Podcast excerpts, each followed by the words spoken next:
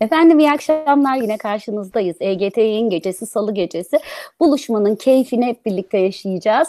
Ee, her hafta ayrı konu, her ay, hafta ayrı konuklarla buluşturmak istiyoruz sizi.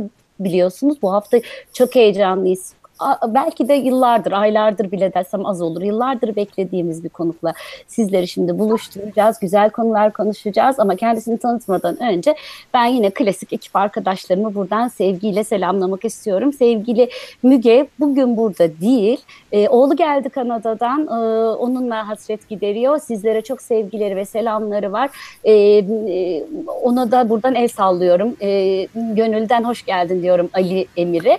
Ee, Yeşim e, klavyenin başında hep söylediğim gibi söz uçar yazı kalır diyecek.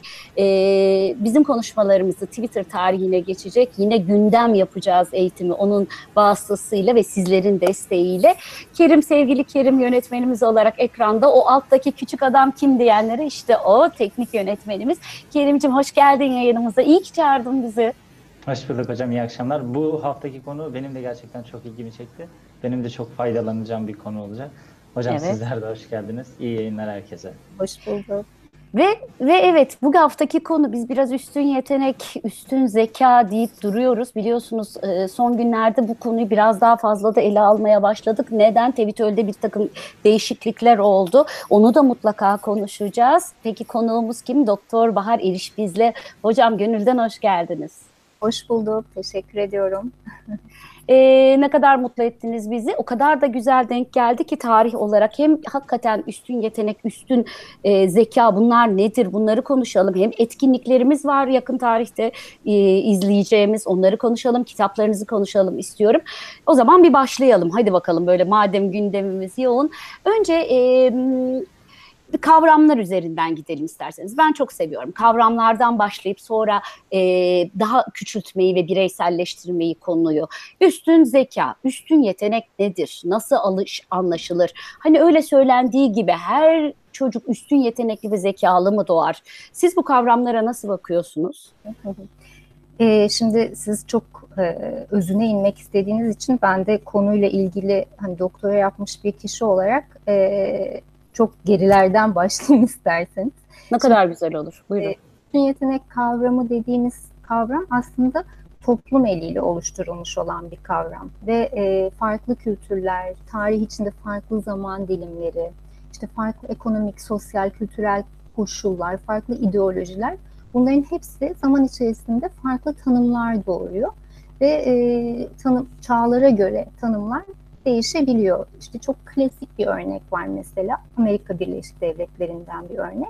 1957 yılında o dönem işte Sovyetler Birliği uzaya Sputnik e, füzesini gönderiyor ve ABD bilim teknoloji yarışında geri kaldığını hissediyor. Bunun üzerine hemen apar topar işte üstün potansiyelli, üstün yetenekli çocuklar için programlar açılmaya başlanıyor ülkenin geri kalma nedeni fen matematik alanına işte yeterince odaklanmadık, böyle oldu dedikleri için e, kurulan programlarda fen matematik alanındaki zihinsel yetenek potansiyelini işte ölçtüğü kabul edilen IQ testi skorlarına göre e, öğrenci alıyor. Yani yetenek aslında ekonomik ihtiyaçtan dolayı fen ve matematik odaklı bir biçimde tanımlanıyor.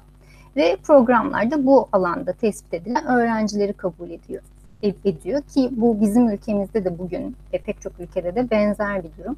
Şöyle düşünelim eğer sanat ve kültür alanlarına daha fazla değer atfedilseydi Amerika'da veya bizim ülkemizde veya başka ülkelerde eğer bu alanlarda geri kaldığını hissetseydi ülkeler o zaman belki üstün zekanın, üstün yeteneğin tanımı belki o değerler üzerinden yani resim, müzik, başka bir yetenek alanı ağırlıklı olacak bir şekilde yapılabilirdi.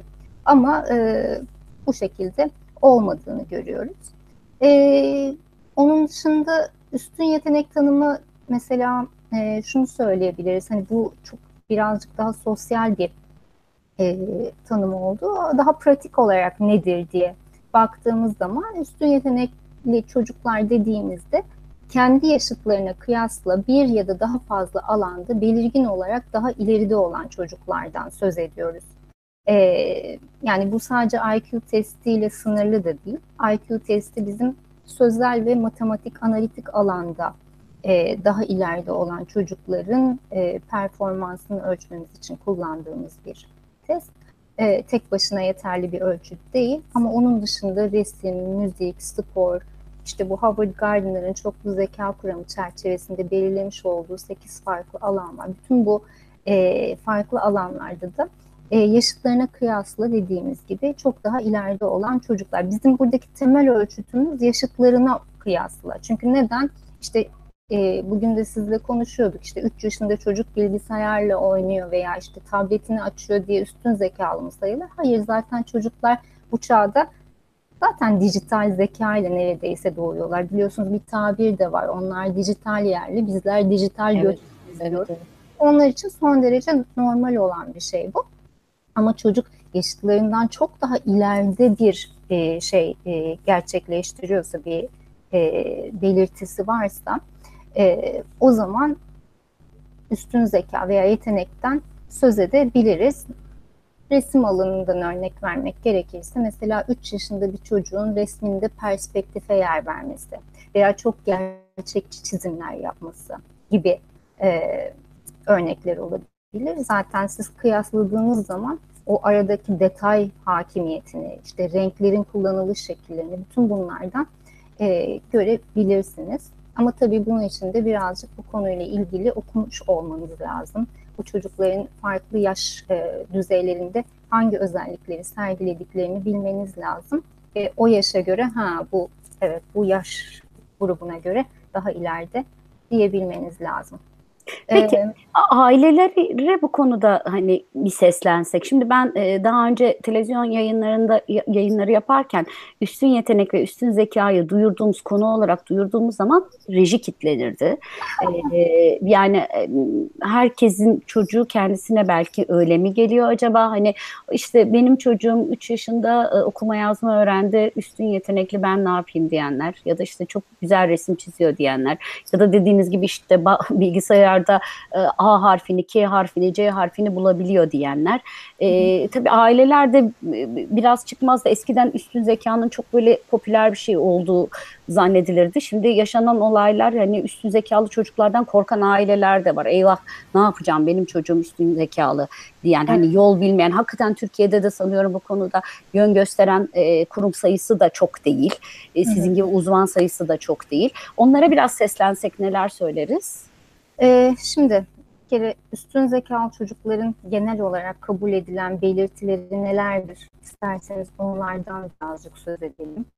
Ee, mesela çok geniş bir sözcük dağarcığı, işte erken yaşta, Ee, böyle farklı fikirler arasında orijinal diyebileceğimiz bağlantılar kurma, sürekli olarak soru sorma. Mesela her çocuk soru sorar ama işte üstün zekalı diye tanımlanan çocuklarda bu sonu arkası gelmeyen bir şekilde devam eder. İşte aşırı bir merak, aynı zamanda çok yüksek düzeyde enerji seviyelerinden söz edilir. E, duygusal bir yoğunluk, aşırı derecede hassas duyular, e, bu tarz işte özellikleri olan çocuklardan söz ediyoruz. Akıl yürütme becerileri ileri olabilen, yani zihinsel beceriden şu anda e, söz ediyorum. Ee, ama burada ailelere şunu söylemek istiyorum. Şimdi evet IQ testiyle genellikle bu çocuklar e, tespit ediliyorlar. Ee, ama IQ testine çok da fazla odaklanmak ne kadar doğru? Bunun için birazcık IQ testinin ne olduğundan belki söz etmek gerekir. Bu ilk başta işte Fransa'da ortaya çıkmış olan bir test. 1900'lerde ortaya çıkıyor bu test ve e, Alfred Binet diye birisi Milli Eğitim Bakanlığı tarafından göreve getiriliyor. Amaç engelli olan çocukların e, zeka seviyelerine göre bir eğitim geliştirmek ve onun için bu test ortaya çıkıyor. Ve Binet bu testi geliştirirken diyor ki bakın diyor zeka diyor son derece dinamik bir kavramdır. Zaman içerisinde değişebilir. Bizim amacımız çocukları kesinlikle etiketlemek değil. Bizim amacımız veya sıralamak değil, bizim amacımız çocukların zayıf ve güçlü yönlerini belirleyip onlara göre bir eğitim programı geliştirmek. Ve e, fakat ne oluyor? Bu test daha sonra Amerika'ya ithal ediliyor ve orada çocukları sıralama ve etiketleme için bir e, araca dönüşüyor. Ama şöyle bir sıkıntı var burada. IQ testinden elde edilen sonuç zaman içerisinde değişebiliyor. Bir kere çok küçük yaşta yapılacak olan bir test çok e, güvenilmez sonuçlar veriyor. Bakıyoruz mesela çocukları 3 yaşında testte sokulabildiğini görüyoruz ama 3 yaşındaki skor hiçbir şey ifade etmiyor.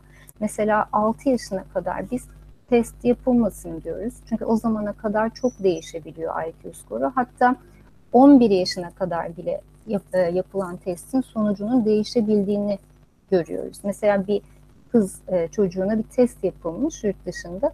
Bir te, üç, üç test yapılmış. Birinden işte 105 alıyor, birinden e, 120 alıyor, bir, birinden 130 alıyor. Şimdi Türkiye'de ve başka ülkelerde 130 üzeri bir skor üstün zekalı kabul ediliyor ama 105 de almış aynı çocuk. Zaman içerisinde çok değişen bir şey.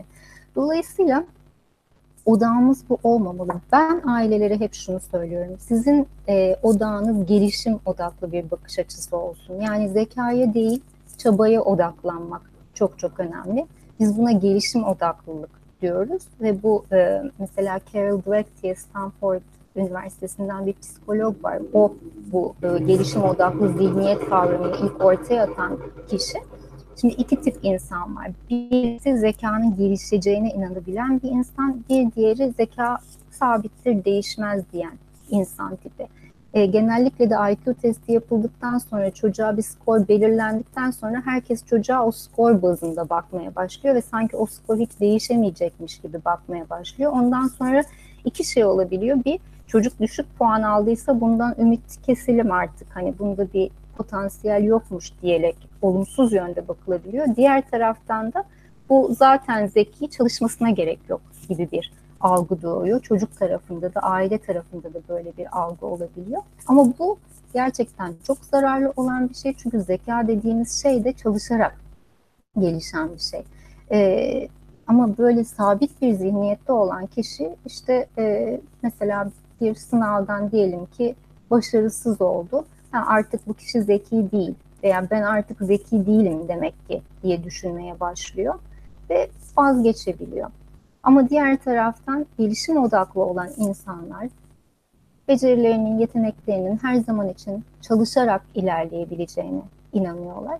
Ve de zorluklar yaşadıklarında yeterince çalışmadıkları için böyle olduğunu düşünüyorlar. O yüzden ailelerin odak noktası çocuğun ne kadar zeki olduğu değil, ne kadar çalıştığı, ne kadar kendini geliştirdiği, ne kadar okuduğu, e, ne kadar irade sahibi olduğu bunlar uzun vadede bu potansiyelin performansa dönüşmesinde çok çok daha önemli. Mesela bilinçli... Buyurun. E, Şule Yorucu bir soru sormuş. Çok da ilgili olduğunu düşünüyorum. Erken yaşta yapılan testlerin çocuğun temel becerilerini nasıl etkilediğini paylaşabilir misiniz demiş. Demin dediniz ya testlerde değişkenlik oluyor ama bir yandan çocukları da etkiliyor aslında bu testleri o yaşlarda yapmak değil mi? Şimdi zaten şöyle bir durum var. Bu çocuklar için çok doğal bir ortam değil test ortamı burada çocuğa da bakmak lazım. Bazı çocuklar çok hassaslar ve ben niye bu ortamdayım? Acaba bende bir problem mi var diye düşünebilen çocuk evet. da var. Laboratuvar ortamı, test ortamı doğal bir ortam değil. Çocuk gerçek performansını da ortaya koymayabiliyor test ortamında. Yani burada çok ileri seviyede bir çocuksa zaten hiç cevap bile vermeyebilir. O kadar ilginç şeyler var ki testlerde. Tabii mesela da, dalga geçiyormuş gibi bir havası bile olabiliyor değil mi hocam çocuğun? Yani veyahut da çok basit soruları cevaplamayı reddedebiliyor çocuk. Mesela iyi bir burada test uzmanının çok önemli olduğunu söyleyelim. Çünkü o testi yapan kişi eğer bu çocuklarla ilgili bilgi sahibi değilse baştan çocuğu eleyebilir. Halbuki bazı çocuklara çok daha ileriki seviyeden sorular sorduğunuzda onları cevaplayabildiklerini görebilirsiniz. En baştaki basit soruyu cevaplamayı reddediyor olabilir. Onun dışında o günkü koşullarda çocuk belki yolda gelirken karnı ağrıdı, belki bir gece öncesinden uykusunu alamadı, belki yeterince o sabah iyi kahvaltı edemedi. Bütün bunlar testteki performansını düşürebilecek olan unsurlar. Ee, o yüzden yani tek zaten test tek başına dediğimiz gibi bir ölçüt değil ve hiçbir üstün zeka tanımı artık e, IQ bazında da tanımlamıyor. Bakın onlar geçtiğimiz yüzyılın tanımlarıydı. Bu yüzyılın zeka tanımları içerisinde yaratıcılık var. E, dediğimiz sizinle de az önce konuştuğumuz görebilme, farklı fikirler arasında bağlantılar kurabilme, duygusal zeka var. Mesela bunların hiçbirini IQ testleri ölçebilen bir aygıt değil. Ama IQ testi bize neyin bilgisini? Şimdi bu bir araç yani bir bıçağı düşünün. Bir bıçak bir insanı yaralamak için de kullanılabilir. Ekmek kesmek için de kullanılabilir. Yani bir araç tek başına iyi ya da kötü değildir. Onu ne amaçla kullandığınıza bağlı olarak iyi ya da kötüdür. Şimdi siz IQ testini alıp o etiketi yapıştırmak ve gerisinde herhangi bir şey yapmamak için kullanıyorsanız kötü o çocuk için. Ee, düşük not alsa da yüksek not alsa da ama siz mesela onun alt testlerine bakıp ha, bu çocuk burada sıkıntı yaşıyormuş. Acaba bu yönden desteklesek iyi olabilir mi? Dediğiniz Denebilir. Güçlü, yön, güçlü yönleri bunlar. Bu yönlerini destekleyelim diye kullanmak isteyebilirsiniz. Ama dediğim gibi yani hiçbir zaman odağımız bu e, çocuğu etiketlemek, onu sıralamak, onun üzerine bu IQ yükünü yüklemek olmamalı. Çünkü bu bir yük ve çocuklar gerçekten bir noktadan sonra çalışmayı da bırakabiliyorlar. Neden? Eğer ki herhangi bir şekilde e, başarısız olurlarsa zeki ünvanlarını yitirmekten korkabiliyorlar. Veyahut da ben Bravo. zaten Evet. çalışmaya gerek yok diye düşünebiliyorlar. O anlamda çok gerekmiyorsa ben her zaman bunu söylüyorum. Çok gerekli değilse IQ testini yaptırmayın. Ne zaman gerekli? Gerçekten çocuk çok büyük bir yalnızlık içerisindeyse, depresyon semptomları gösteriyorsa veya işte bir e, siz gerçek anlamda bir mutsuzluk hissediyorsanız veyahut da hiperaktif şüphesi varsa o zaman iyi bir araç olabilir test. Çünkü neden? Çocuğa hemen hiperaktif bu deyip ilaç vermektense en azından bir dakika bunun bu aşırı derecede hareketliliği başka bir sebepten olabilir. Biz zaten hani üstün zekalı olarak tanılan çocuklar genellikle yüksek enerji düzeylerine sahip olabiliyor.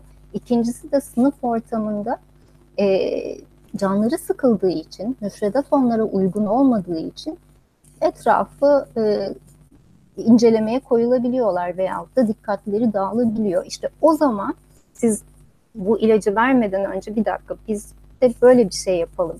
Bakalım belki çok ileri seviyede çıkacak. İşte o zaman faydalı bir araç olabilir ama onun dışında gerek yok e, bence IQ testini. Kamil Kasacı e, şöyle bir katkıda bulunmuş e, programa. Üstün zeka tanımı çok güç bir konu demiş. Çünkü artık IQ aynı sizin dediğiniz gibi. Çünkü artık IQ hiçbir şekilde esas değil. EQ, CQ gibi birçok farklı zeka alanı var. Bu konuda evet. hocam görüşünü merak ediyorum. Hangisi esas alınacak demiş ama anladığım kadarıyla siz bu konuda bir sentezden yanasınız değil mi? Evet, kesinlikle öyle. Bu şeylerden bahsediyoruz dediğimiz yaratıcı üretkenlik diye bir kavram var mesela. Gelişim odaklılık, karakter bunlar çok önemli. Ee, ben mesela e, yurt dışında da bazı kuruluşlarla da konuştuğum zaman bana söyledikleri şu, bana diyorlar ki mesela bizim e, şirketimizde çalışmak isteyen çok yüksek IQ'lu insanlar var. Biz de istiyoruz ama takım çalışması yapamıyorlar. Şimdi bu evet. zaman her şey takım çalışmasına döndü artık hep farklı disiplinler arasında birlikte çalışmaktan söz ediyoruz. Ama e, bu becerileri geliştirilmemiş olan veya gelişmemiş olan insanlar bu ortamlarda barınamıyorlar ve işe alma süreçlerinde dezavantajlı oluyorlar.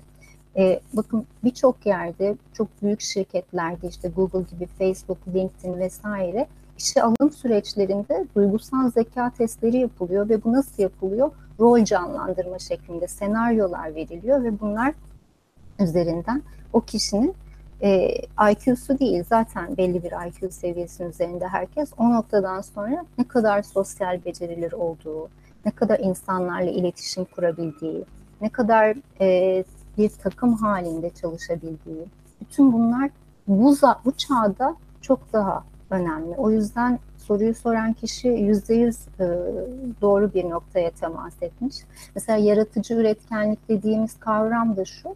Bir psikolog var Dean Simonton diye yaratıcı e, üretkenlik kavramını ortaya koyan kişi mesela Picasso üstün yetenekli değil mi? Ama Picasso'ya evet. baktığınız zaman o kadar çok şey üretmiş ki biz bunun kaç tanesini tanıyoruz. Yani 3000'e yakın seramik çalışması var, 2000'e yakın tablosu var, 1200'e yakın heykeli var. 12 bin tane çizimi var. Yani bizden biz e, hep onun en son böyle şaheser olmuş şeylerini görüp sanki hani birkaç tane bir şey çizmiş de onlar hep mükemmelmiş gibi düşünüyoruz ama burada müthiş bir çalışma var. E, dolayısıyla asıl bizim odaklanmamız nokta bu üretkenlik süreci, çalışma ve e, yaratıcı düşünce gibi kavramlar ve sosyal evet. ilişkiler, e, takım çalışması, duygusal gelişim, bütün bunlar gerçekten bu çağda e, çok çok daha önemli. İletişim çağındayız. Cihan Çelik demiş ki aslında zeka testlerine önem de verilmeli diye düşünüyorum. Ben sizin tersinize demiş. Her hafta onlarca çocuğun teba edilişine şahitlik ediyorum. Sahaya davet ediyorum herkesi e, demiş. Hatta bir eklemesi de var. E, bir grup ze grup zeka olarak yeterli değil, sürünüyorlar ve en ağır akademik eğitimi olan okullarda diğer grup üstün yetenekleri sürekli dışlanıyor okullarda. Nasıl e, IQ testine önem vermeyeceğiz? E, aklım almıyor demiş. E, burada aslında IQ testlerine önem vermiyoruz derken e, doğru mu anlatıyoruz acaba? Bir kez daha böyle bir yorumlayalım mı? Hani Cihan Bey gibi, Cihan Çelik Bey gibi bakanlara. Yani burada tabii ki şunu söylemiyoruz. IQ testi hiçbir şekilde önemli değil demiyoruz ama sadece tek başına bu zamanda ölçüt değil. Bunu söylemek istiyoruz. Evet. Şu an baktığımız zaman zaten e, şimdi ülkemizde bilim sanat merkezleri denilen merkezler var biliyorsunuz. Her evet. ülke. Ve oraya yapılan seçimlerde IQ testi bazında yapılıyor. Neden? Çünkü daha bundan objektif veya daha e, maliyet etkin, daha kitlesel başka bir araç yok elimizde. Dolayısıyla e, mecburuz zaten bu testleri kullanmaya ve bu bize bir fikir veriyor. Ama dediğimiz gibi yani bunu her şey gibi düşünürsek de o zaman gerçekten e, dahi seviyesinde olabilecek bazı çocukları da kaça, kaçırabiliyoruz. E, dediğimiz gibi yaratıcı düşüncesi çok gelişmiş olan çocuklar var ve bu testlerden çok düşük puanlar alabiliyor. E, IQ testi önemsiz demiyoruz. Bu testten çok yüksek puanlar almış olan çocuklar kesinlikle yaşıtlarına göre belirgin düzeyde ileride demek. Ama bu tek başına uzun vadede yeterli bir ölçüt değil. Çocuğu başka yönlerden de gelişmeye önem ver, geliştirmeye önem vermemiz, çabalamanın gereğini vurgulamamız gerekiyor. Yaratıcı düşünceyi teşvik etmemiz, duygusal becerileri teşvik etmemiz gerekiyor. Bunu söylüyoruz. Şule Yurcu demiş ki değerli hocam ben Howard Gardner'ın öğrencisi oldum. Kendisi duygusal zeka diye bir zekadan bahsetmiyor. Bu konuda bilgilenmek önemli diye düşünüyorum. Ne dersiniz? Şimdi e, Howard Gardner'ın bahsettiği iki zeka, sekiz zeka tipinden ikisi e, bir şöyle tanımlar. Intrapersonal ve interpersonal intelligence diye. Yani içsel zeka ve sosyal zekadan bahseder.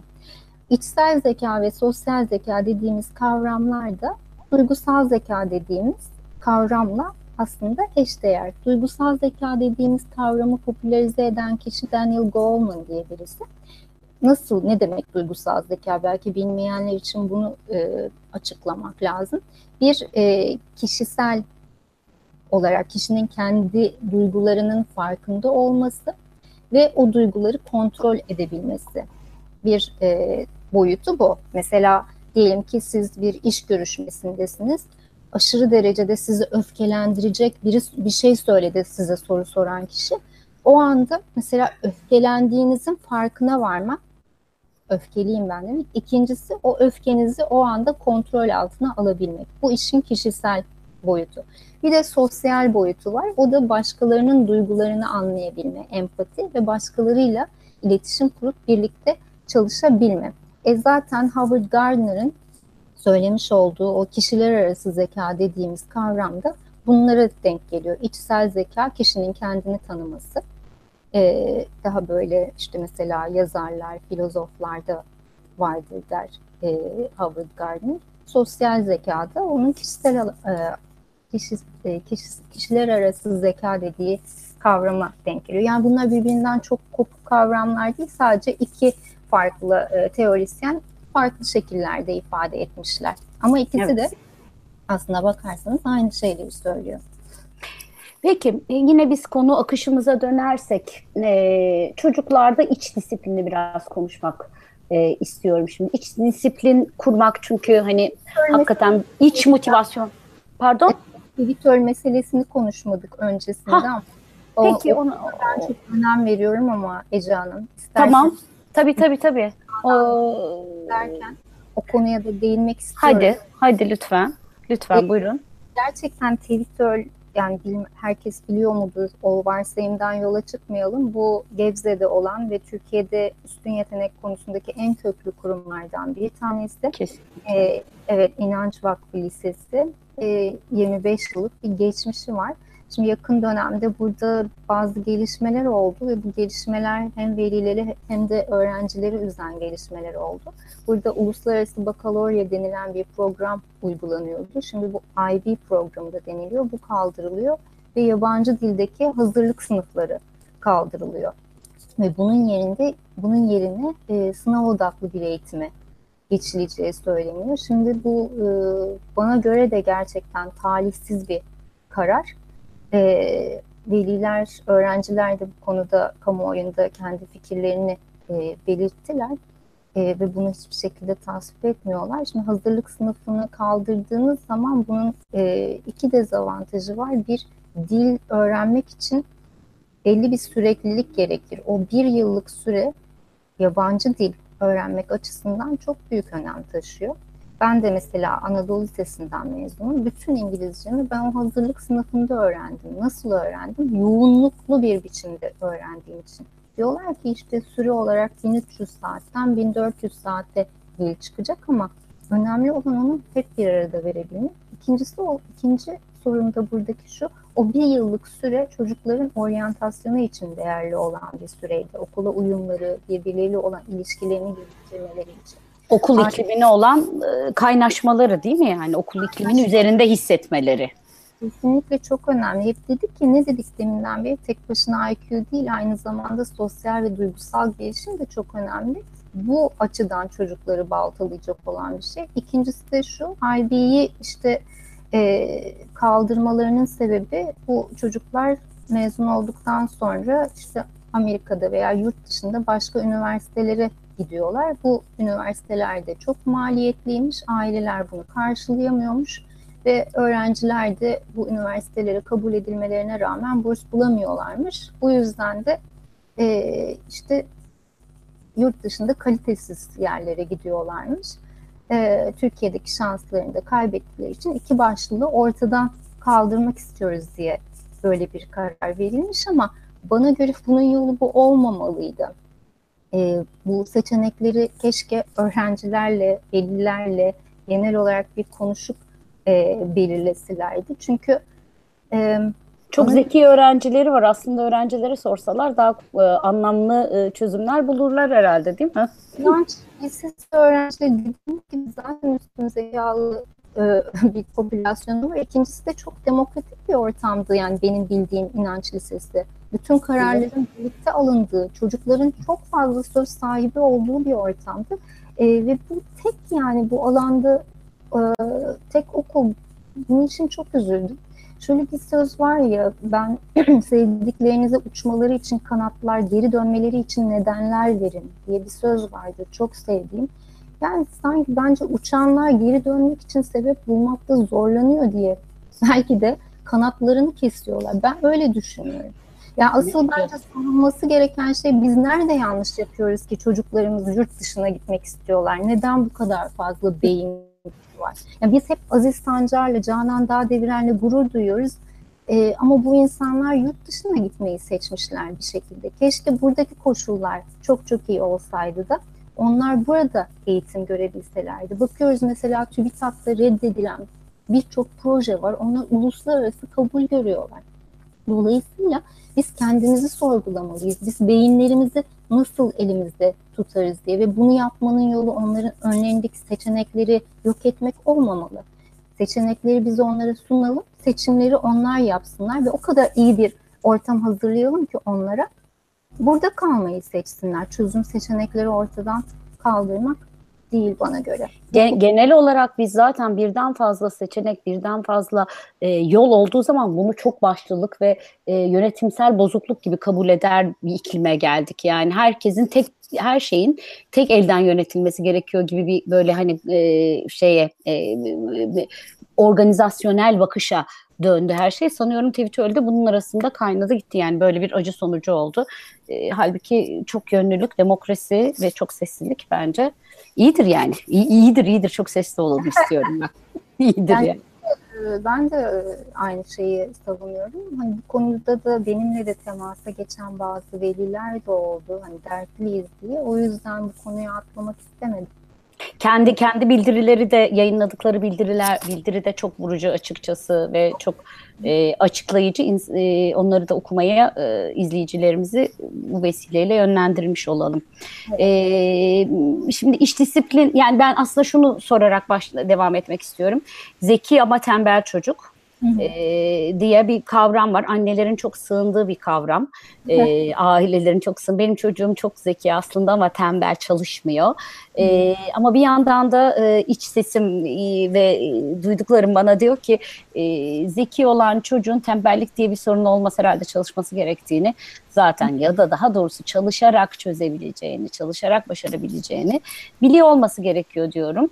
E, bu anlamdaki iç disiplin yani çocuğun iç motivasyonunu sağlayabileceği, iç disiplini kurmak e, konusunda da e, bir şeyler yapılması gerektiğini düşünüyorum. Bunun zeka ile bir bağlantısı var mı? Çalışmayan ama zeki olan çocuk olabilir mi? Bu konuda siz neler düşünüyorsunuz? Çalışmayan ama zeki olan çocuklar var. Hatta bunun literatürde bir karşılığı da var yabancı dilde. Mesela gifted underachiever denir. Ee, üstün yetenekli olup okul başarısı düşük olan çocuklar. Bir kere şunu söylemek lazım. Akademik başarı eşittir zeka diye bir şey söz konusu değil. Bunlar birbiriyle doğru orantılı olan şeyler değil. Ee, şimdi bu düşük başarının birkaç farklı sebebi olabilir. Yani zeki ama çalışmıyorum farklı sebepleri olabilir. Bir tanesi daha önce de söylediğimiz şey e, ailenin ve çevrenin tutumlarıyla ilgili bir durum olabilir. Yani çocuk hep zekası için övgüde bulunulmuş bir çocuktur ve belli bir noktadan sonra çocuklar çabalamayı bırakabiliyorlar dediğimiz sebepten ötürü. Yani ben nasılsa zekiyim, çalışmama gerek yok noktasına gelebiliyorlar. Veya işte çalışırsam yeterince zeki görünmem tarzı bir düşünceye kapılabiliyorlar. İkincisi çocuk e, şimdi okuldaki verilen eğitim çocuğun kapasitesinin altında da kalabiliyor olabilir. E, ki çoğu zaman da üstün potansiyelli çocuklarda özellikle de kalabalık sınıf ortamlarında okuyan çocuklarda böyle bir durum var. Verilen eğitim kapasitesinin altında olunca motivasyonunu yitiriyor. Biz her zaman şunu söylüyoruz. Ne kapasitesinin altında olacak ne kapasitesinin çok üstünde olacak. E, optimal düzeyde bir eğitim, bir mü- müfredat olması lazım. Ve böyle olmayınca çocuk okula ilgisini e, yitiriyor. E, onun dışında e, altta yatan bir güçlük de söz konusu olabilir. Mesela işte disleksi dediğimiz kavram. Orada e, altta yatan okumayla ilgili bir problem olabilir ve bu çocuğun akademik başarısını etkiliyor olabilir. Ama çocuk bildiğiniz gibi dislekside zeka problemi olan bir çocuk değildir. Hatta normalin üzerinde zekası olan çocuklardır onlar. Evet. Ee, ve ama okuma konusunda beyinleri daha farklı olduğu için güçlük çekiyordur. Okulda okuma odaklı bir kurum. Dolayısıyla bu çocuklar e, zeki oldukları halde çalışma e, konusunda yeterli performansı göstermiyor olabilirler. Tabii ki aynı zamanda farklı şeylerden de söz edebiliriz. Mesela otoriter aileler, çok fazla çocuk üzerinde baskı kuran aileler de iç disiplini e, öldürüyorlar. Çocuk zaten kendisini ayrı bir birey olarak göremiyor. Yani kendisi sürekli dışarıdan bir e, yönlendirme bekliyor. Kendi kendine çalışma gibi bir e, alışkanlık da geliştiremeyebiliyorlar. Yani ceza ve ödül bunlar özgürün konuları gerçi. E, bu da çocuğun iç motivasyonunu öldüren şeylerden bir tanesi. Bir de tabii ki çocukların kendi yetenek alanlarının keşfedilmemiş olması yine Evet. diğer problem.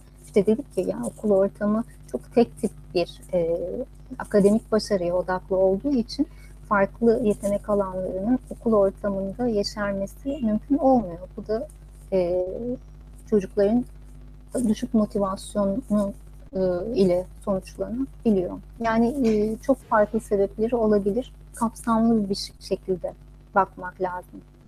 Canan Sayan Instagram'dan bir soru sormuş. Bu vesileyle hemen duyurusunu da yapalım. EGT yayın etiketiyle Twitter'dan soruları daha sık ve hızlıca görüyoruz ama Instagram'ı da kaçırmamış sevgili Kerim.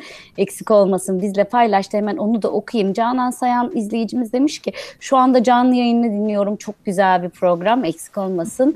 Ee, oğlum üstün zekalı ama hiperaktivitesi ve dikkat eksikliği de var. Sınav başarısını nasıl arttırabilirim demiş. Bu da böyle bir konu hocam. Yani e, dikkat eksikliği denilen böyle e, artık tarladaki çiçek gibi hemen hemen e, bir iki çocuktan bir tanesine koyulabilen bir e, tanı var.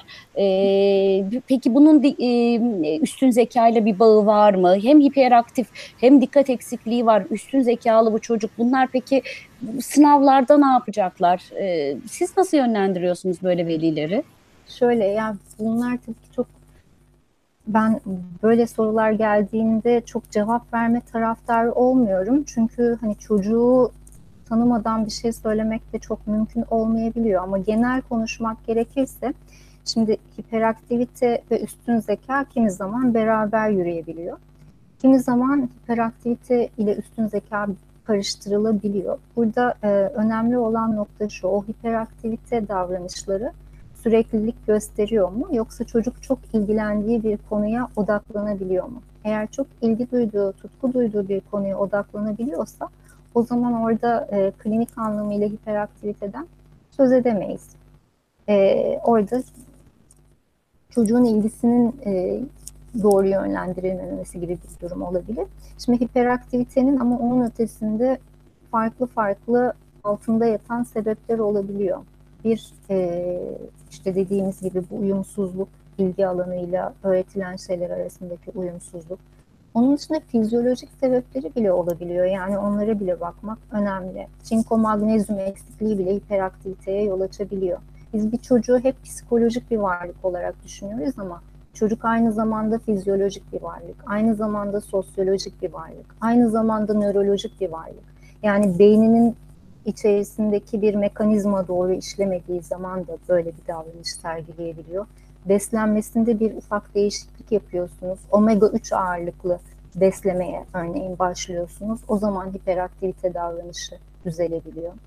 Benim e, tanıdığım bir veli işte çocuğuna hiperaktif teşhis, teşhis diyelim tanıs, e, koyulacağı zaman bunu kabul etmek istemiyor ve satranca başlıyorlar. Ve satrançla birlikte bütün sorun ortadan kalkıyor. Çünkü odaklanma kasları gelişmeye başlıyor. Satranç, Go gibi oyunlar. Bunlar mesela dikkati çok arttıran şeyler. Ve her zaman sadece şunu söylüyorum. İlaç her zaman için en son durak olmalı. Bu verilen ilaçlar. E, çünkü bunların yan etkileri var. E, ve hayat boyu bağımlılık da yapabiliyorlar.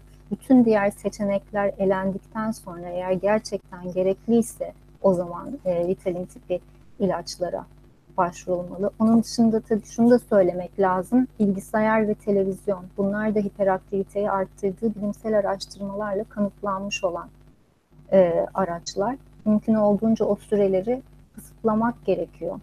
İki evet. buçuk saat daha fazla hiperaktivite olduğu televizyon ve bilgisayar karşısında oturan çocuklarda e, bulgular arasında. Onlar da orada otururken nasıl hiperaktif oluyorlar bilmiyorum. Çünkü kendi kızımdan da biliyorum. Televizyonun karşısında kitlendim kitleniyor gerçekten. Yani hakikaten ilginç ilginç bir vaka. Peki Bahar Hocam sizi bulmuşken şu 20. yüzyıl ve 21. yüzyıl disiplinleri diye kısaca an, andığım e, analitik ve algoritmik düşünceyi ve üstün zeka kavramının bunlarla nasıl örtüştüğünü de sorayım. Hani analitik zeka benim zamanımda, benim çocukluğumda çok önemliydi. Biz bunun için hatta satranç falan oynardık analitik zekamızı ispat etmek için ya da işte ne bileyim geliştirdiğini düşündüğümüz için. Ama şimdi bugünün çocuklarına algoritmik zekadan bahsediyoruz. E, ikisi arasında nasıl farklar var? Onlara da kod yazın, kodlama öğrenin diyoruz. Algoritmik zekayı geliştirmesi e, için e, o zekanın gelişmesi için. E, bu arası bunların arasındaki fark nedir? Üstün zeka, üstün yetenek kendine nasıl yer buluyor bu tanımların arasında? E, şimdi analitik zeka dediğimiz zaman bu e, IQ testlerinin de ölçmeye çalıştığı e, daha çok sol beyin faaliyetlerinden söz ediyoruz. Yani hafıza, işte akıl yürütme, mantık yürütme, lineer düşünce bunlar e, muhakeme. Bunlar hep e, sol beyin odaklı faaliyetler. Sizin algoritmik zeka olarak tanımladığınız şey ise e, büyük resmi görebilme. Mesela big data dediğimiz bir şey var. Bütün böyle e, farklı farklı veriler arasından anlamlı bağlantılar çıkarıp bütün şu anda şirketler bu big data ve algoritmalar peşindeler. Çünkü önemli olan bilgi değil artık. O bilgiler arasındaki anlamlı bağlantıları görebilme.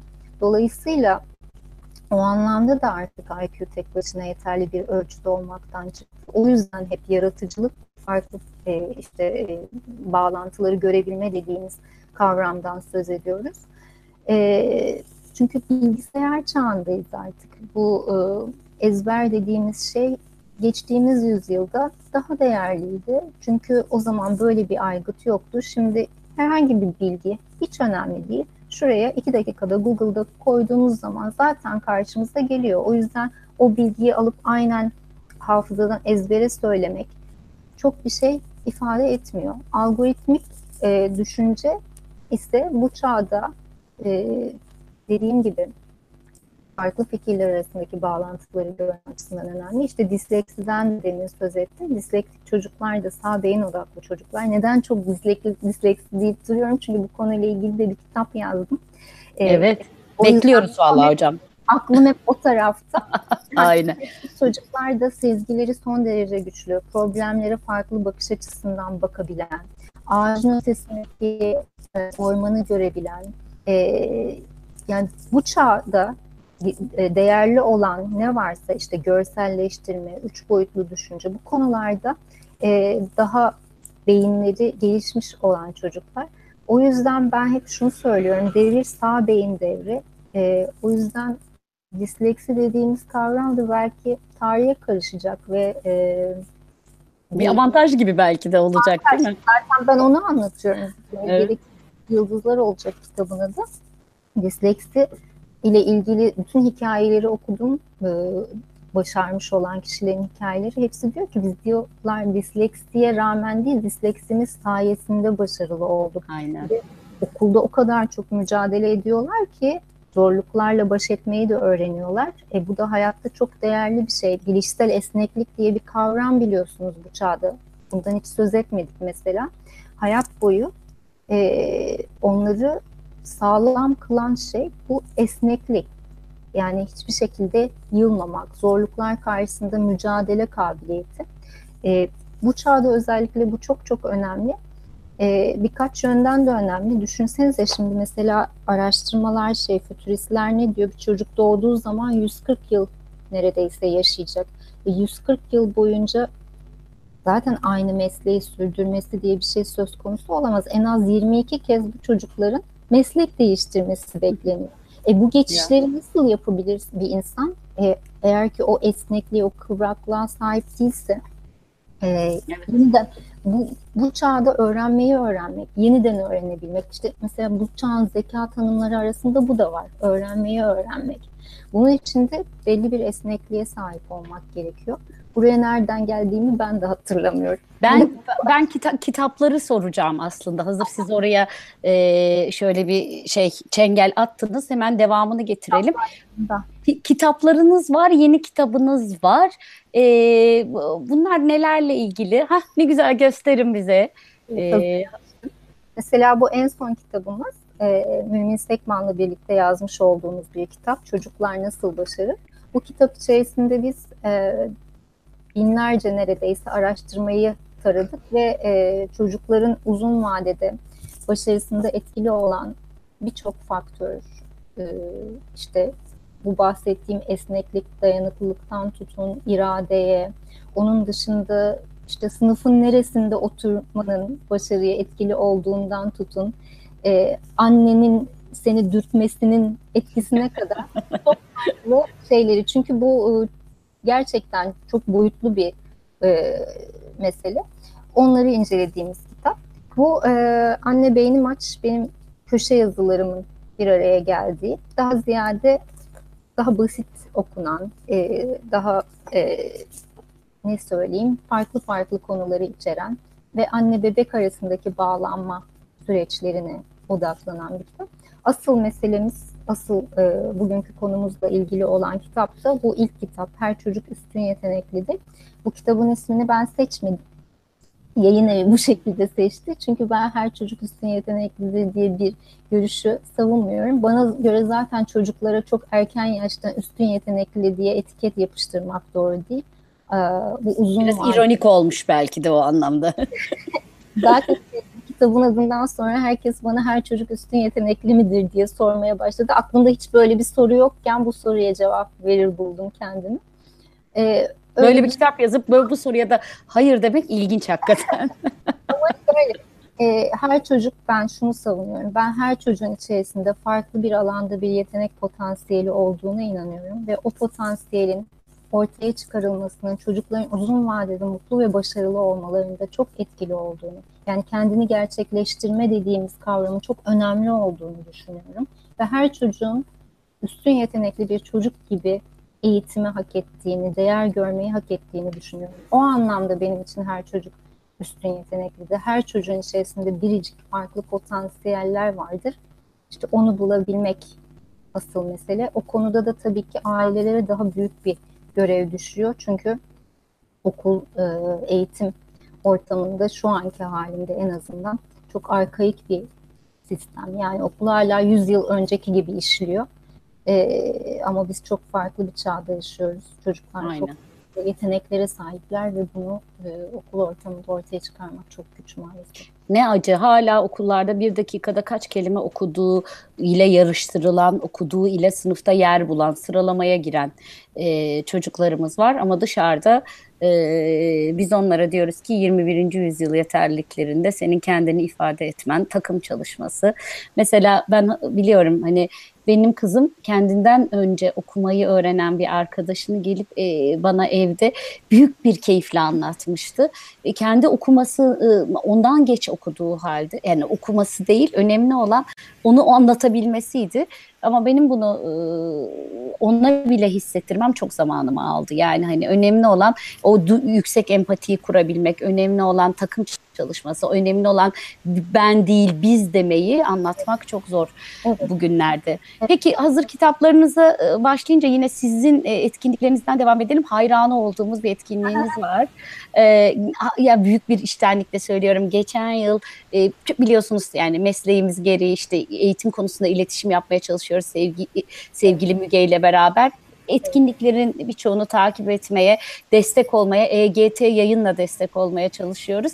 Ee, yine sizin etkinliğinize gelmiştik. Ee, Özgür'ün sevgili mümin arkadaşımızın e, sizin e, bulunduğunuz bir e, güzel, yani hakikaten çok eğlenceli ve keyifli bir oturum yapmıştınız. O gün de hayran olmuştuk. Ne kadar güzel, ne kadar güzel bir topluluk. İzleyenlere hayran olmuştuk. Ben tek tek hepsine bakmıştım.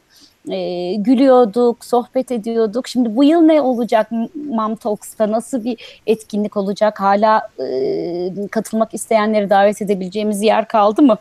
Evet yani e, şu anda bilmiyorum durumu ama e, hala e, biletlerimiz e, satılmaya devam ediyor. E, bununla ilgilenenler Instagram'dan benim hesabımdan doktor.bahareris veya Mamtalks 2018'den ve mamtalks.com.tr adresinden bilgi alabilirler. Ben e, şu mesajı vermek e, açısından bu yola çıkmıştım. Yani annelerin hayatın ilk birkaç yılında çocuğun her türlü gelişiminde oynadığı rol çok büyük. Bugün bakıyoruz bütün araştırmalar e, bağlanma dediğimiz şeyin anne çocuk arasındaki o ilk e, yılların hayatı uzun vadede etkilediğini gösteriyor. Tabii burada sadece anne değil baba da aynı şekilde çok çok önemli güvenli bağlanmada. Bu ilerideki e, başarıdan duygusal ilişkilere kadar her şeyi etkiliyor. Hayatın ilk üç yılı beynin de en çok geliştiği, en hızlı geliştiği ya da diyelim dönem. O dönemde anne babanın bilinçli olması, ne yaptığını bilmesi, kendini geliştirmesi çocuğun hayatını etkileyen bir şey. Gelecek anneden başlar zaten etkinliğin sloganı. Buradan yola çıkarak böyle bir e, organizasyon yapmıştık. Bu yılda Organizasyonumuza Şermin Çarkacı geliyor, oyuncu anne ismiyle bilinen. Aslı Elif Tanur var. Çocuğunu e, kendi geliştirdiği bir e, gıda ile antibiyotiklerden kurtarıp iyileştirmiş bir anne. Onlar ilham veren anneler oturumundalar. Onun dışında yine bir eğitim oturumumuz var. E, çocukların geleceğini, anne babalığı, ebeveynliği tartışacak. E, Harika. Profesör Can Canan var, tanıyorsunuz kendisi. Tabii. E, beyin konusunda çalışmaları var. Onun dışında Ali Koç, eğitimpedia.com'un kurucusu, çok değerli eğitimci. Yine Mümin Sekman var. E, hepsi bir e, oturumda bir arada olacaklar. Çocuk beslenmesi, uykusu sağlığı yani birçok farklı konuda bilinçli ebeveynlik teması altında bir organizasyonumuz var. Gelecek olanları bekleriz. Bu arada ana sponsorumuz hepsi burada. O da girişimci kadınları destekleyen bir kuruluş. Girişim düşünen, planlayan kadınlar varsa onlar için de o gün içerisinde bazı imkanlar olacak. Bekleriz. E, o zaman tamam biz de hemen geliyoruz.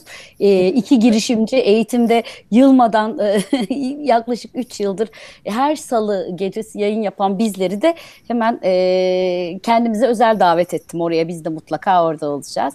E, bir parça tabii bizim biliyorsunuz ağırlıklı öğretmen izleyicimiz var deyip duruyorum hep size. Bu konuda da bir takım yorumlar var. İsterseniz izniniz olursa bir onları okuyayım sonra da sizin görüşünüzü merak edeyim. E, görüşünüzü almak isteyeyim. E, Deniz Yılmaz demiş ki üstün zekalı çocuğun varsa derdim var bu ülkede. E, üniversitelerin üstün zekalı çocuklar öğretmenliği bölümlerinin başarı sıralamalarına bakıyorum da bir milyonuncu sıradan öğrenci alan fakülteler var. Ürkütücü bir çelişki demiş. Ali Cenap Kuş şöyle e, sormuş. Üstün yetenekli veya zekaya sahip çocukları keşfedecek yetenek avcısı eğitimcileri nasıl yetiştireceğiz demiş. Sizin e, bu anlamda bu çocuklara hitap edecek, bu çocukları e, belki de e, kendi yeteneklerini olumlu anlamda e, hayata geçirmelerine fırsat verecek eğitimcilere seslenseniz ve e, onları özetleseniz neler söylersiniz? Ee, şimdi öğretmenler nasıl özelliklere sahip olmalı? Üstün potansiyelli öğrencilerin öğretmenleri. Şimdi öncelikle tabii ki bu çocuklarla ilgili karşılaşabilecekleri davranışları bilmeliler. Ee, mesela öğrenci sınıf ortamında işte sürekli huzursuzluk, aşırı hareketlilik gösteriyor olabilir.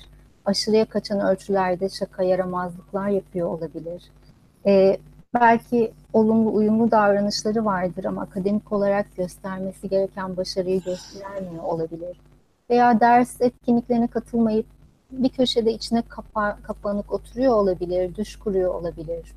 Ev ödevlerinden kaçıyor olabilir. Yani bu gibi davranışlar e, söz konusuysa bunun birkaç sebebi olabilir. Ya çok kolaydır program, e, öğrenci çok ağır buluyordur sınıf içerisinde akışı veya aşırı tekrarlara yer veriliyordur. Bu çocuğun canını sıkıyordur. Derinlemesine tartışmalar yeterince yapılmıyordur. Yani biz sonuç olarak sorgulayan, merak eden, soru soran çocuklardan söz ediyoruz. Ezbere dayalı bir eğitim sisteminde tabii ki bu onlar için çok zor. Bütün bu davranışların altında yatan şeyler e, bunlar olabilir. Dolayısıyla kısa keskin üstün potansiyelli e, öğrencilerin öğretmenleri üstün zekalı yetenekli olmak zorunda değil. Ben de e, bu soruyu ilk sormuştum yurt dışında bu konuda eğitim için gittiğimde hani böyle bir zorunluluğumuz var mı diye. Hayır demişlerdi. Ama önemli olan hani bilgiyi değil bilgiyi işlemeyi öğretmek. Empati evet. özelliğine sahip olmak. Yani karşısındaki çocuğun özelliklerini bilip onun yerine kendini koyabilen. Ve de yine e, çocukları anlayan, onları kabul eden kişiler. Tabii ortalamanın üzerinde entelektüel ilgilere sahip olmak tercih edilir bir şey e, öğrenciler karşısında. Yine Nermin Elmas bir yorum yapmış isterseniz oradan devam edin. Günümüzdeki en büyük eğitim sorunlarından biri de herkes kendi çocuğunu bir biçimde üstün zekalı olarak görüyor demiş. Bu da bir öğretmen cephesinden e, cevap. Yani öğretmenlerin de böyle kaygıları var velilere. Bir bazen veliler bunu söylüyor, bazen öğretmenler onlara böyle cevap veriyor. Belki sözcüklerinize fikir verir diye okumak istedim. Yani doğru öyle bir şey de var. Ee, yani bakın mesela biz nasıl, ben yurt dışında öğretmenlik yaptım. E, 4 yıl boyunca üstün potansiyelli çocukların olduğu bir ortamda. E tabii belli değerlendirme ölçüleri var. Mesela işte IQ testi tek başına yetmiyordu orada. E, sınıf içerisinde de çocuklara gözlem yapıyorduk biz öğretmenler olarak. Yine ailelerle görüşmeler yapıyorduk. Çocukla birebir görüşme yapıyorduk. E, varsa bir portföy, hani çocuğun çalışmalarını içeren bütün bunlara bakıyorduk. Ve bunların sonucunda total bir değerlendirme sonucunda o çocuğun üstün zeka potansiyeline sahip olup olmadığına karar veriyorduk. E, dolayısıyla burada velinin böyle bir düşünce içerisinde olması tamam ama tek başına yeterli bir ölçüm değil zaten. E, o görüş de göz önünde bulundurulur ama diğer değerlendirmeler, uzman değerlendirmesi burada evet. e, önemli. E, yoksa herkes tabii e, öyle bir laf vardı. Neydi? Yavrusu kuzgun görünür mü? Evet, herkese değil mi? yani e, tabii ki bazen de çok doğru oluyor velilerin gözlemleri. Kesinlikle göz önünde bulundurulmalı ama tek başına e, o yeterli bir gözlem olmayabiliyor. Burada önemli olan doğru şekilde tespit etmek. Bakın çünkü bazen şöyle bir şey görüyorum. Veliler hepsi değil ama bazıları bu etiketi çok istiyorlar. E, çocuğu e, çocuğun üstün zekalı olsun diye ama biz burada aslında ihtiyaçları karşılanmayan bir çocuğun ihtiyaçlarını karşılamak için bu değerlendirmeyi yapmaya çalışıyoruz. Çünkü bu çocuklar akademik e, anlamda değil sadece sosyal ve duygusal olarak da çok büyük zorluklar yaşayabiliyorlar. Yani evet. varoluşsal depresyon dediğimiz bir durum var bu çocuklara özgü. Ben niye varım? Hayatın anlamı ne? Bunları sorgulayan. Asenkronize gelişim dediğimiz yaşıtlarının çok daha ilerisinde zihinsel özellik, e, zihinsel gelişim gösteren ama duygusal açıdan yine çocuk olan. Yani dolayısıyla bizim amacımız burada o çocuklara doğru eğitimi verebilmek. Yoksa bazı çocuklara ayrıcalıklı bir eğitim vermek değildir. Bir evet. ihtiyaç eşleştirmesidir bu. Yani üstün potansiyelli çocuklara doğru eğitim verme çabası. Onlara öncelik tanıma, onları üstün tutma, onlara daha iyi eğitim verme değil onların ihtiyaçlarını karşılayabilme ve kendilerini gerçekleştirmeleri için doğru olanı yapabilme çabasıdır temelinde. Öyle olmalıdır en azından. Musa Kanat demiş ki eğitim faaliyetlerini planlarken bireysel farklılıklardan zekayı arabanın hızı, beceriyi arabanın gittiği yolun özellikleri, hazır bulunuşluk düzeyini ise arabanın o ana kadar almış olduğu yol olarak görmek gerekir demiş. Ne güzel yorumlar geliyor. Ayşin Albayrak harika bir sohbet. Çok teşekkür ederiz. Hangisini retweet yapacağımı ve ne takip edeceğimi şaşırdım. Yine muhteşem bir konuk seçmişsiniz demiş. Eksik olmasın. Böyle izleyenlerin olması bizlere de hem Müge hem bana hem de ekibimize çok e, hakikaten şey veriyor, e, hız veriyor. Nermin Elmas üstün yetenek göstergesi olarak çok soru soran, sözcük dağarcığı güçlü, orijinal bağlantı kuran çocuklar olarak görülse de kimi zaman aşırı içe dönük sizin de söylediğiniz gibi kimi zaman aşırı içe dönük, kendince inceleme, araştırma ve öğrenme yoğunluğu gösteren çocuklar da olabiliyor demiş. İşte sahadan öğretmenler böyle yorumlarla katılıyorlar. Kesinlikle öyle. Yani e, zaten burada dediğimiz gibi yani bu özellikler tek başına da yeterli değil. Biz çok kapsamlı değerlendirmeler yapıyoruz. İçine dönük de olabilir bir insan, dışa dönük de olabilir. İçe dönüklük, dışa dönüklük zaten bizim için bir ölçüt değil. O mizaçtır. Ve e, bazen o içe dönüklük yalnız şeyden de kaynaklanıyor olabilir. Dedik ya zihinsel yaşıt bulamamaktan. Mesela hayali evet. arkadaş da çok evet bir şeydir bu çocuklarda. Çünkü kendi yaşıtlarıyla anlaşamadığı için hayali arkadaşlar icat eder. Onlarla iletişim kurar. Veyahut kendisinden daha büyük insanlarla daha çok daha iyi anlaşabilir. Ee, evet. Dolayısıyla evet içine kapanık da olabilir bu çocuklar. Ben zaten hatta böyle... benim hatta benim kızım köpeklerle, kedilerle ve atlarla konuştuğuna inanıyor Aa, yani. Doğru. O e, öyle bir şey de var. Hayvanlar sizi yargılamazlar, sizi dinlerler. Evet, evet o onlarla yani e, hatırı sayılır e, derecede e, Ela'nın miyavlamasını, kişnemesini ve havlamasını durdurmaya çalışıyoruz. E, hakikaten bak çok gülmeyin ne olur yani çok ciddi uğraşıyoruz bu konuda. Ama evet. o inatla onlarla konuşabildiğini söylüyor ve onları anladığını söylüyor. Bir de çevirme de yapıyor. E, zaman zaman. Yani hakikaten çocukların dünyası başka bir şey. E, işte çok düzeltmeye çalışmakla müdahale etmek hani arasında da bir çizgi var ama biz de bazen zor durumda kalıyoruz. Kızım miyavlama falan diyorum artık. Evet. Ee, yine başka çok böyle güzel yorumlar var. Onlardan da paylaşmak istiyorum. Kamil Hoca demiş ki her çocuk üstün yeteneklidir demiş. Bahar Hanım güzel demiş. Çünkü her çocuğun farklı alanda bir yetenek potansiyeli vardır ve o potansiyel ve güçlü yönleri üzerine gidilirse mutlu olur. İşte o nedenle kişiye özel eğitim, kişiye özel kariyer diyoruz her fırsatta demiş. Eksik olmaz. Çok doğru. Sadece mutlu olmaz bakın aynı zamanda başarılı da olabilir. Şunu söylüyoruz en güzel e, bileş, e, bileşim şu karakteriyle kabiliyetiyle örtüşen bir kariyer. En e, mutlu ve başarılı sonuçlar aslında bu şekilde elde ediliyor. Mesela içe dönük olan bir çocuğu siz zorla sosyal yapmaya çalışırsanız bu çocuk mutlu olmayacaktır. Ama içe dönüklüğüyle uyumlu, yine kabiliyetiyle uyumlu bir yöne giderse, mesela yazarlık içe dönük bir şeydir. Belki Hı hı. o şekilde hem daha mutlu olacak hem de karakterine uygun bir yol izlediği için daha da başarılı olacak. O yüzden ben her zaman şunu söylüyorum. Ee, aslen bakmamız gereken şey karşımızdaki çocuk kim? Mizacı nedir? Doğal eğilimleri ne yönde? Neye daha çok tutku duyuyor? Ee, ona bakıp ona göre bir yol belirlemek. Ben şöyle bir söz söylemiştim, onu çok böyle internette paylaştılar. Çam ağacını portakal ağacı yapmaya çalışırsanız ortaya ne olduğu belirsiz hormonlu bir şey çıkar. O yüzden çocukları zorlamamak. E, zorlamamak derken tabii ki destek vermek, yanlarında durmak. Belki arada bir şekilde cesaret vermek, dürtmek ama her zaman için onların liderliğinden gitmek, onları dinlemek, görmek, anlamaya çalışmak.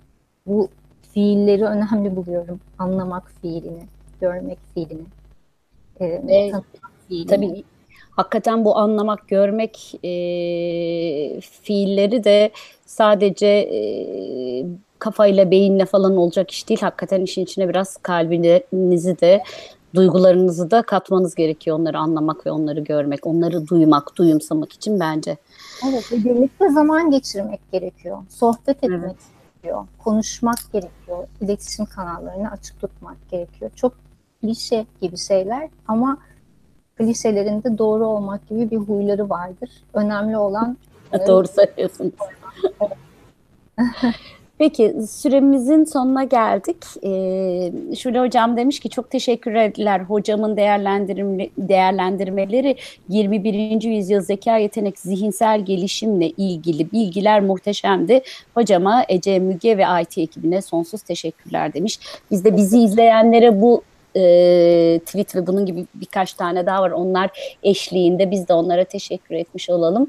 E, Yeşim'i buradan yine sevgiyle selamlıyorum. Cümlelerinizi e, Twitter tarihine kazıdı. Eksik olmasın. Şimdi çok da üzerine tartışılacak. Cümleler söylemişimdir. Çünkü ben böyle akşamları birazcık daha e, zihinsel faaliyetlerimiz yavaşladığı saatlere denk geliyor bu tür şeyler. Televizyonda da umarım e, yanlış şeyler söylememişizdir. Düzgün. Yok hayır yani bence e, programın e, çok merak eden veya kaçıranlar sosyal medyadan görüp e, acaba ne oldu diyenler de tekrar izleyebilirler. E, YouTube'daki eğitim ve eğitim kanalımız bu konuda eski videolar yaklaşık 100, 108 video oldu herhalde. E, çok değerli konuşmacıların videoları var. Neredeyse hemen hemen hiç tekrarı yok. Yani aynı Evet. kişiyi e, iki kere çıkardığımız e, çok özel nedenler nedenlerledir.